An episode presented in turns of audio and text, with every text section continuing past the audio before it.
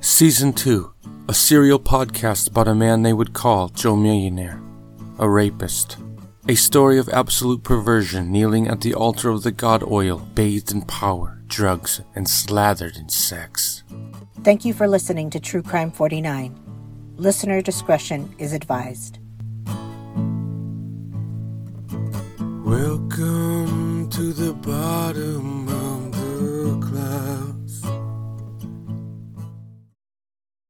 Living in Alaska is very similar to playing roulette.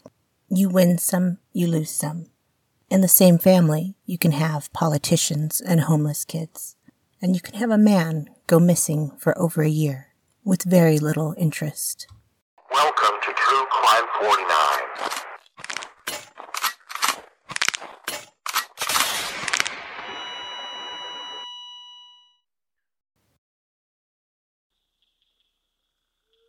In numerology, the number 1855 through reduction must be and becomes 10, a divine number. Fluid and symmetrical, slipping like a goddess through all of the computed traps of the wicked equations. None can hold her. And she is both the signs of the end of the cycle and also the rebirth of the new one all at once. Staring at her through glassy eyes, the cycle from one to ten complete now. Her smile, wielding torture, in the presence of the voice that every piece of it speaks in verdicts. In 1855, the Yakima people who still say it the other way still heard it then, unfolding past the quotation marks, as the people of the narrow Gap River wonderful children of all sizes, running about in warm safety, greasy lips smiling of the harvest salmon. The heavy, endless silver blessings returning endlessly each time, meeting each other's grandfathers again. Generations and legacies reduced down into a name revered as it echoes. Before, when the United States Army asked the paid native guides, What is the name of those people over there, that empire? What do you guys call them? The cowering guide looks up with jealousy burning in his eyes, the raspy voice of trodden out ancestors coming out again, unfolding past the quotation marks and echoes of despair in the winter soggy blankets that are too still and too heavy. Starving, clawing at wild mother in the deep blue of winter. All of it reduced down into a name. The ones who are always pregnant. The beginning of the name, the dig. The last words licking lips like a flash of the ravenous. But in 1855, the cycle completing, they stood before them looking through glassy eyes. And what was left of them went down into the reservation.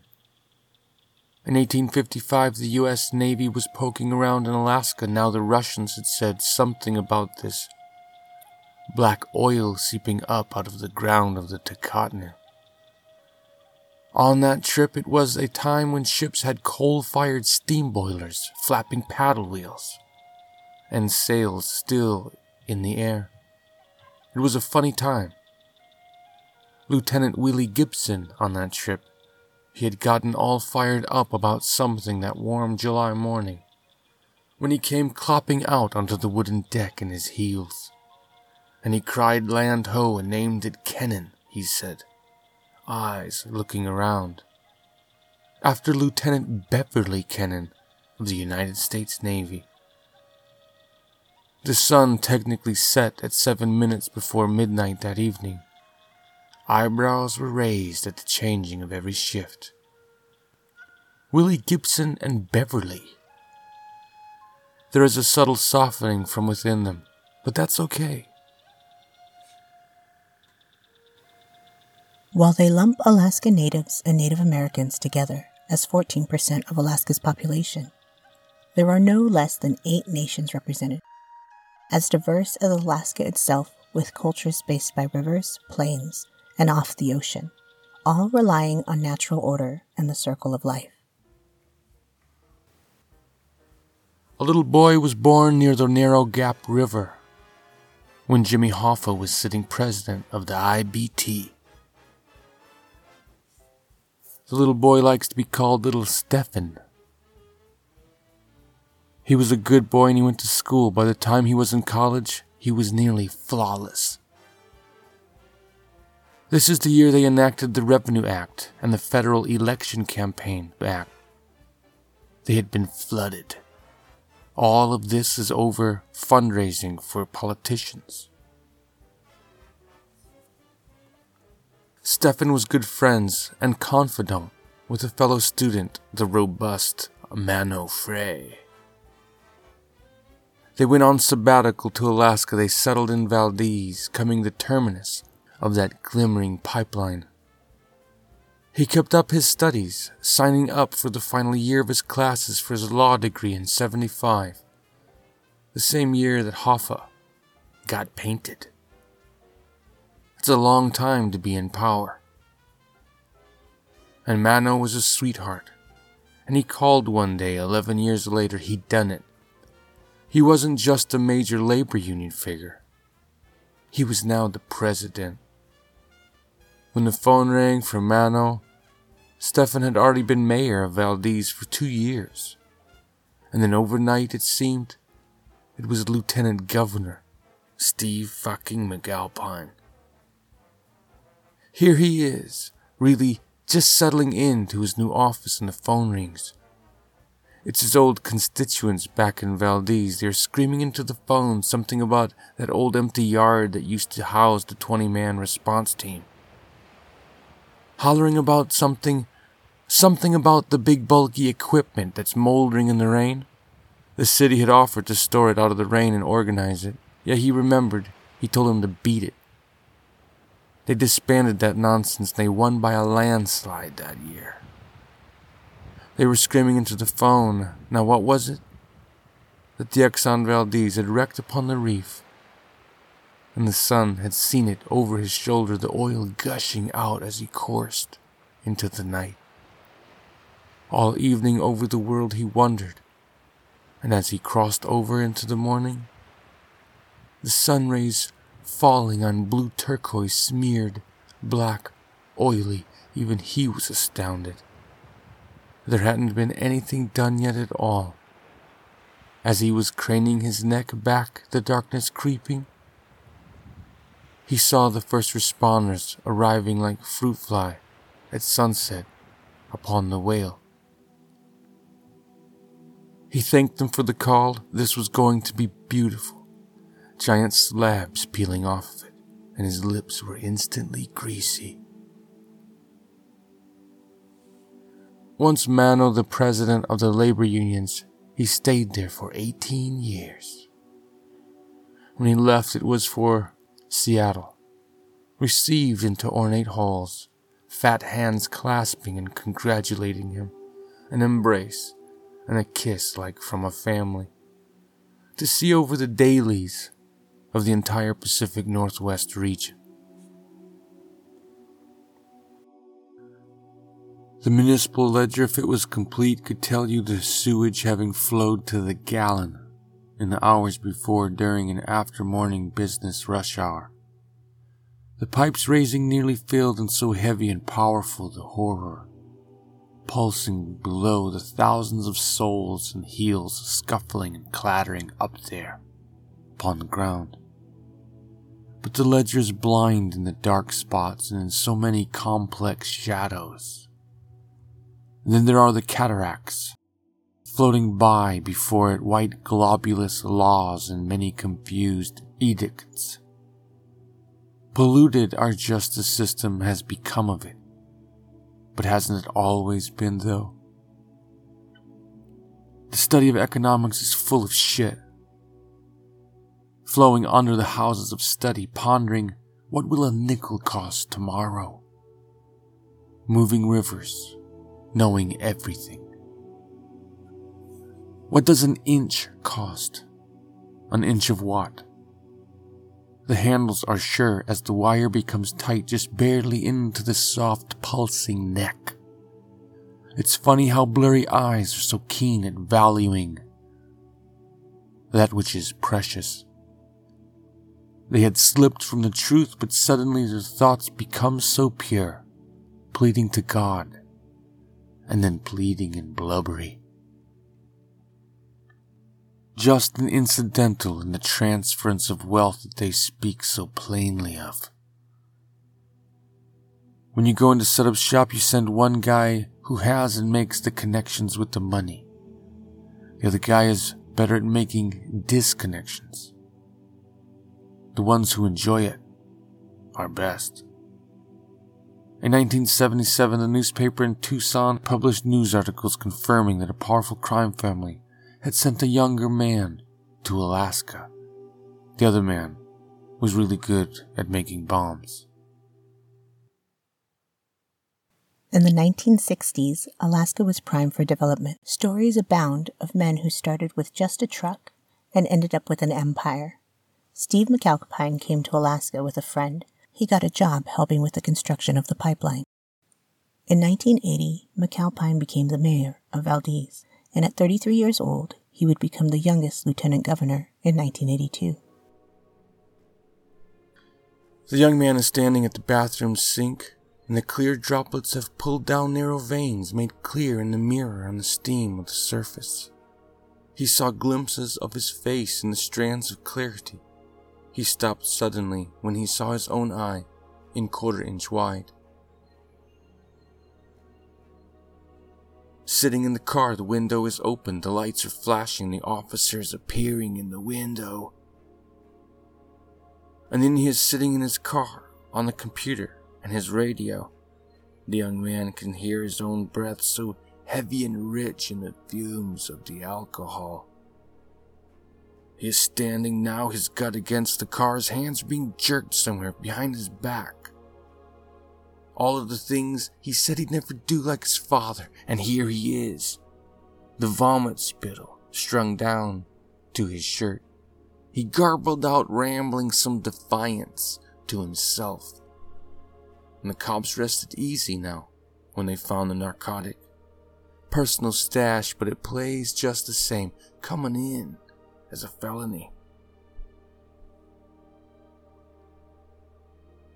He'd been put in the back of the car, the floor dropped out, and reality was. What was his uncle to say when he heard about this one? The young man wipes the mirror he is a student of engineering bridges eventually. The divorce was actually probably a good thing, and he'd recently attended a small luncheon to showcase young native students against all odds. Was it the elders or was it the grant writers who budgeted the event? And the Kirkland signature refreshments were a nice touch. The young man in the mirror is putting on some smell good. He'd met her unexpectedly, and everything is going so good. He was picking her up, and they were going on a date. His voice had gulped while he said it to his mother on the phone a short while ago. His mother had been dusting the glass shelf or some other task when she found herself grinning in a daze. He sounded like a kid again and then she must have remembered the breath of her ex husband, years washing over her. The next time she found herself, the grin was gone. She found herself staring off. Her face was drab and slumped hanging. Rites of Passage is a program that teaches living skills like budgeting, preparing food, and working towards the goal of independent living and a decent wage. Sam took advantage of rites of passage while working at Nordstrom's Cafe. He continued with his studies and became a civil engineer. Sam didn't always make the best choices with alcohol, apparent by his lengthy citation record, and he had one pretty serious drug possession citation, the only note of a personal attorney. Overall, he was loved by his family and by the students he tutored in math and physics. He even had a good relationship with his ex wife, It had been two years since the divorce. Spring was in the air, and Sam was headed out on a date. The car door opening, she was coming out, and she was beautiful. The flat plateau beneath our eyes, hers glowing now, vulnerable but jaded in her eyes, a flash of mischievous. When they had laughed in the car, he felt he was in a dream world. And she has stopped and looks frantic in a moment for her keys and her pocketbook, fingers flicking, looking down to raccoon hands. She is lost in the search, and he is lost in her. He can see himself. It would bring his mother to tears after his rehabilitation. His uncle had came in out of nowhere and went in swinging for him. He was shocked. It was unexpected. And here he is now, his heart is racing, and he is rehearsing the jumble of words of how he will order the menu. And they walk into the glass lights, to the pantomime of the evening reservation.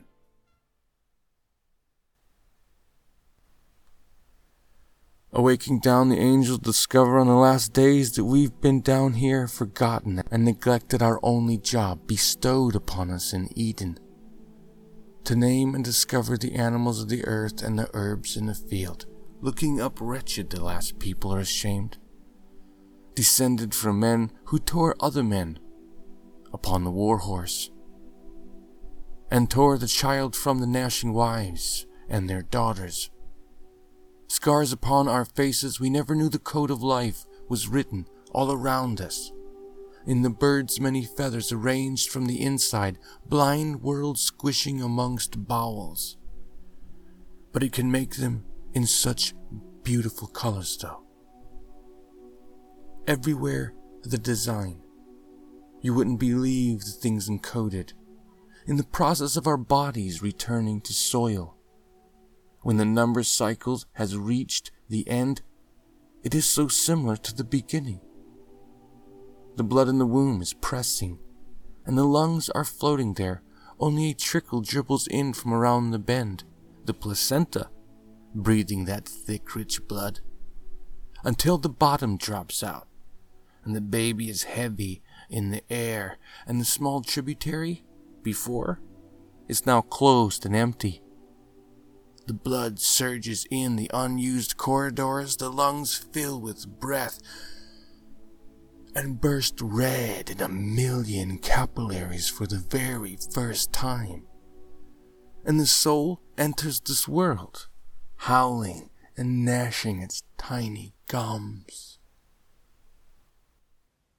The Anchorage Police Department has a missing persons checklist with eight information sections ranging from basic information, like name, description, and habits, to travel plans and suspects along with directions on collecting DNA samples, electronics such as laptops and cell phones, and any journals or banking information.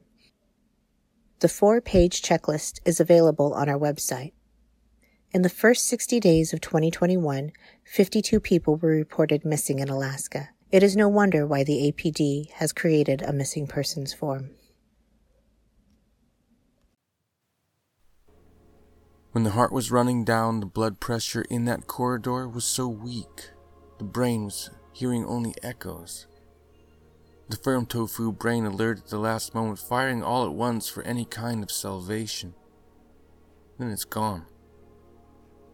The chemistry pots still exchanging materials left in hand, the waste piling up like garbage bags in the apocalypse. The first four minutes like a dream state and unreal. The body heat losing a degree and a half every hour. The body laying there. The last of the chemistry pots, saturated in their own byproducts, never hauled away.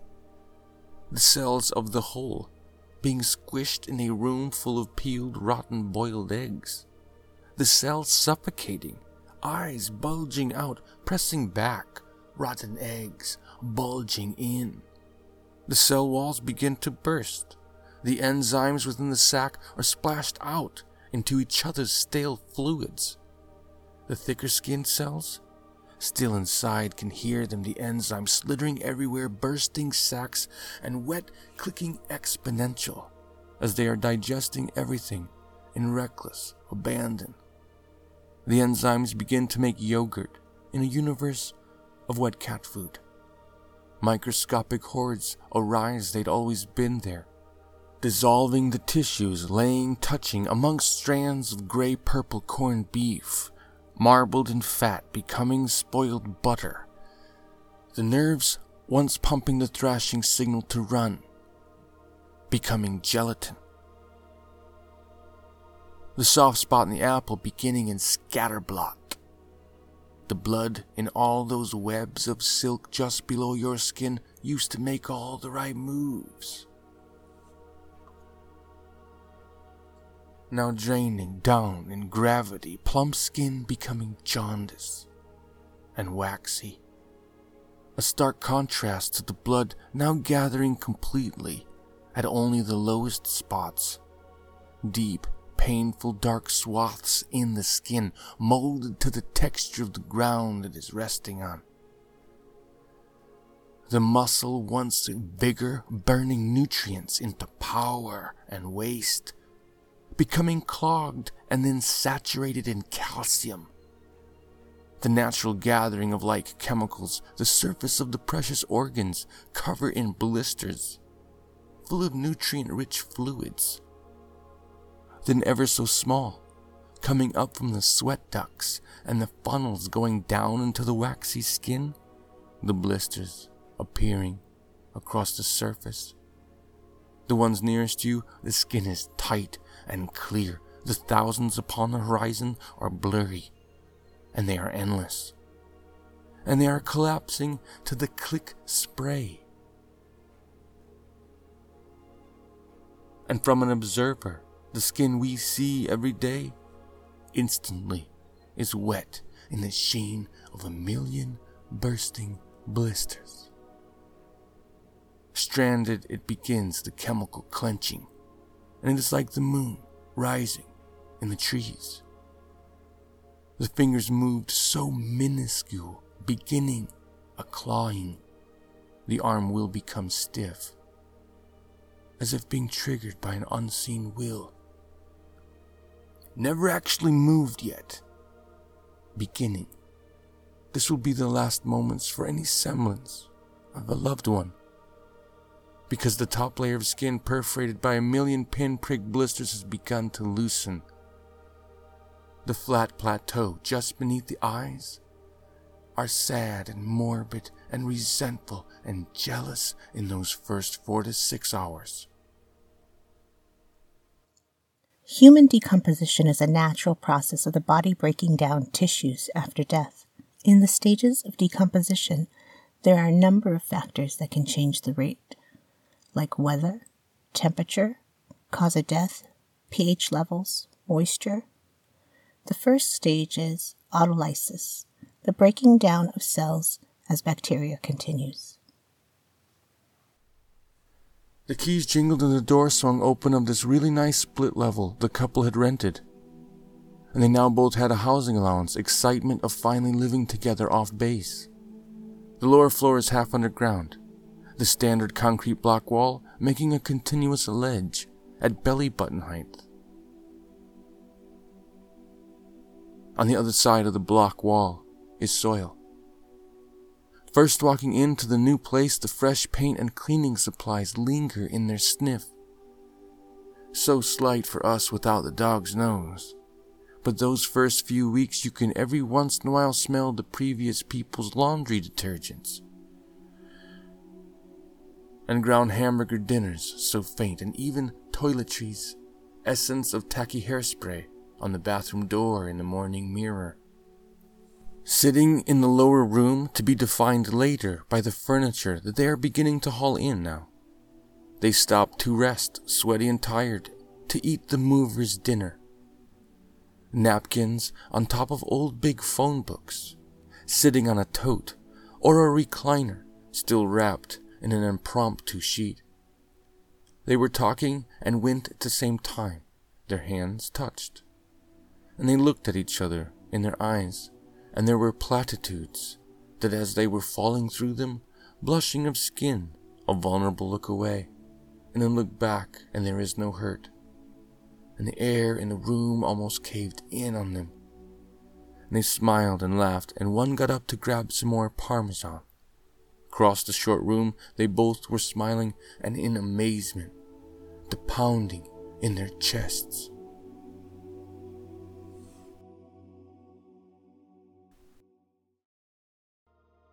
The first time tourist into eternity looks like a time warp from the outside. For nearly three days, the clenched claw fingers as if hollering out at the passing blur of the tide, and the wink zipping by of the moon, just a flash, across the room window when everyone was still. For nearly three days, it took for the body to succumb to the fact that it was over and it finally did. The clenched jaw, wrists sore from the strain, and the sphincter. The clothing acting now as a sifting cloth, juices out onto the floor. Big nasty chapstick moving slowly out on its own. All those enzymes and the wonderful organs have been in there for days, and it has begun the bloat. Everywhere the juices had flowed, there were bacteria wriggling holes through the skin and tissues, having become like a cheese spread. And every tunnel and air pocket begins to fill with the noxious vapors, every tissue rising like the devil's bread. Rising absurdly the belly so tight that the shirt will gather, come to rest above the nipples. The pants can tear free or slip down as far as they can. Often the legs will spread out suspiciously, unless you've ever seen the pale green slimy beach ball swarming with gases, like a nasty small waterbed filled with writhing maggots. The nasty chapstick preceded by squirts and brief shunts of swamp gas. Slow groaning gurgles forcing thread goat paths, and then it gave way. Putrefaction, also referred to as the bloat, can occur four to ten days after death, with gases being formed. A barbershop quartet in the depths of hell, and one with the high pitched voice would start with a mosquito whine. Sounds like a pinprick in a balloon. The baritone, with his warm tones, cues a burble deep, contained, moving closer. The mid range guy and the lowest guy following his lead blast out a gushing splash, the things all equally horrible, slapping over each other, making new compounds. The same ones they always do and every insect and carrion scavenger for miles snapped their eyes, all pointing to the quartet. As the horde is closing the distance, the quartet is clicking their mouths, making slithering noises with their tongue, the hum of the cloud of the big black blowflies, who look up at you from the nasty turd pile. One is humming it with his eyes closed and his arms raised, the one frantically clicking and slitting his tongue, his lips are maniac, and his eyes are raping. As the gases have filled the room, you turn away, and Cadaverine is standing lusty, the gaseous peer into your eyes, all of his signatures, waft in healthy urine and semen. He's waiting with one hand down by his pants, and he sprays with the gag caught in your throat the distinctive, foul smell of rotting flesh. He pumps his fist and kicks a leg out. Yeah, he loves it every time. Powered by pentane. We use it as an industrial refrigerant it expands so magnificently. And the punch in the nose is not because you don't like it. The reason you cannot see, the reason you cannot breathe, and you may be teary eyed, gagging vomit blowing out your nose. It's because you have trace amine receptors. It's the telephone line to the firehouse, the single red phone in the Pentagon and the White House. These receptors don't give a shit about flame broiled whoppers and suntan lotion. They could care less. They are only looking for a handful of noble gases. And wouldn't you know it? The first step in the process of photosynthesis, converting light and our bad breath into food, it's the same process in reverse. Five strands of carbon click together in the wrong direction. The other way from light and energy and nourishment. And it becomes cadaverine, powered by fucking pentane blooming into fingers up into the skirt of the wind. She and the scavengers are running past you as you are running away, gagging the vomit from your upper lip. The monster in your nightmare, your mind pushed aside for now, thinking only of scratching that first fresh breath. Cadaverine is able to slip in the pocket of the DEFCON receptor, and when it goes off, it's like all hell is breaking loose. There was one of those times after a few months in the new apartment that one of them got a cold or something and had to take a few days off of work, even. When the one came home from work that day, the other one was under the blankets, trying not to break down. Half pretending to be asleep, the darkness had started at noon. Just a few more minutes and the warm shadow will finally be standing over holding back now the quivering tears. And then nothing? Absolute quiet as if they'd disappeared down in the lower room? The heart flashes hot and the feelings hurt. But then it is the scraping sound of little snacks clumsily on the counter, a fresh drink on a platter, and a powder the guy at the health food store said had electrolytes. The quiet, warm shadow came up the stairs, tiptoe creeping. The warm, tiny cup of soup preceded the orange peel at the top of the stairs. And when the door opened, they knew that they would never be the same, and that they could for once in their lifetime be vulnerable to this warm shadow. Smiling tears, confused at first, holding the platter in the dim light. Black putrefaction or active decay can occur 10 to 25 days after death. As decomposition progresses, the smells and fluid attract more insects such as blowflies, flesh flies, beetles, and mites, who continue to break down soft tissues and lead us to advanced decay, which occurs 20 to 50 days after death. Putrescine, trickling out of a thousand places, lifted by butane, the gas that's in the lighters.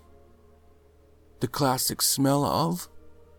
In a tux, he glides half spin and bows, a little black green face snarling in the sneer of his stroke grin. Putrefied flesh and fucking garbage. The bloat gave way by day seven. Active decay had its way where it's swamp time. Black juice is turning the sludge almost all the mass of the edibles and the liquefiables going away in the air. Wafted in the heavy new blowflies with big sagging nuts made completely out of this horrible disappearing pile.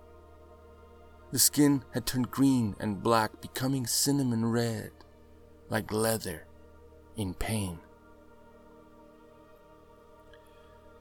By the time a month rolls by, the grin of the carcass, the teeth falls out. Oops, hand over the mouth, the fingernails are left on the ground like cockroach shells. Looking down in reproach, they would look up at you. And the caves of the skull with barely any rotten tapioca left in the dry cup, painted in strata of turtle beef jerky. The eyes are long gone. All the wet stuff becomes liquid, turning black juice into sludge, laying there still evoking the slow vapors, walking it out in a trailing swamp gas anthology. The aerobic party is approaching closing time,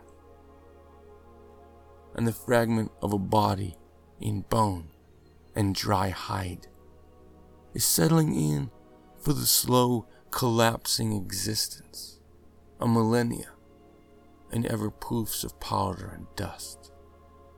The flat plateau beneath the eye holes are just the top of the cheekbone, once the windows of the soul have rotted away.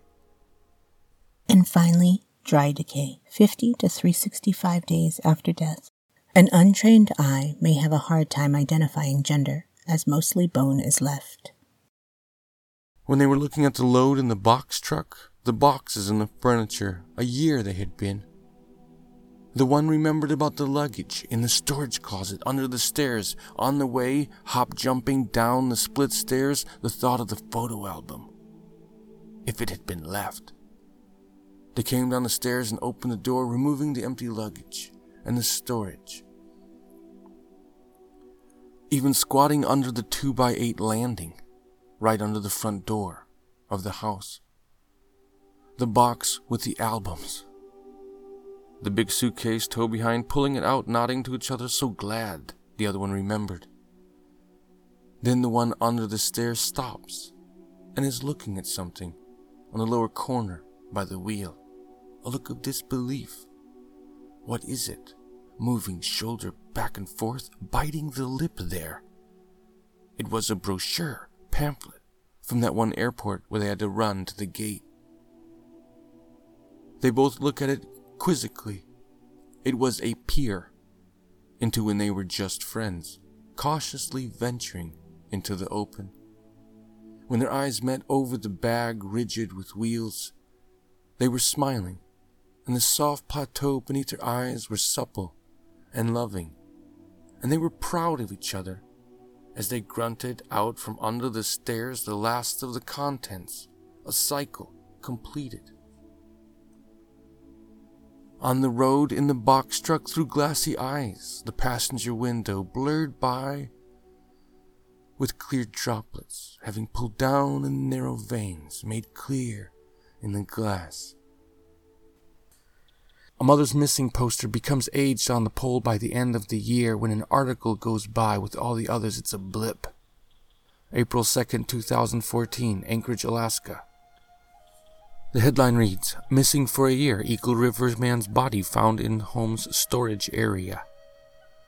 A man who had been missing for almost exactly one year was discovered dead Monday inside his Eagle River home, which had reportedly been occupied by renters in the year after he died.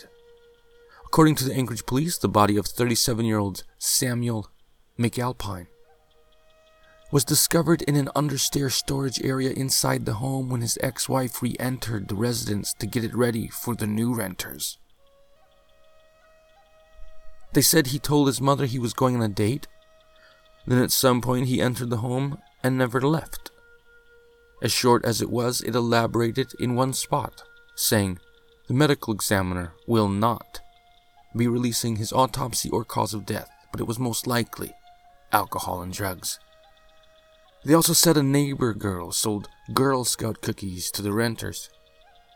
She was invited in out of the cool and they talked a bit and exchanged money for the product. Quite a few people on the street said they were wonderful neighbors and they always got along. Sam McAlpine was reported missing in March of 2008, having crawled in his renter's space under the stairs of the split level home. The renters moved in shortly after and stayed for approximately one year, after which his ex wife, investigating a foul odor, discovered Sam's body. We can only ponder at what odor would be lingering around a body that had well advanced into dry decay. An errant report said perhaps Sam was electrocuted by accident. There is no follow up information on that, or on the woman Sam was last seen with on his date. No banking or cell phone records, no statement from the owner of the house he was staying at, or from his employer, no questioning of his tutoring students, and no statement from his uncle, former Lieutenant Governor, now Commissioner McAlpine.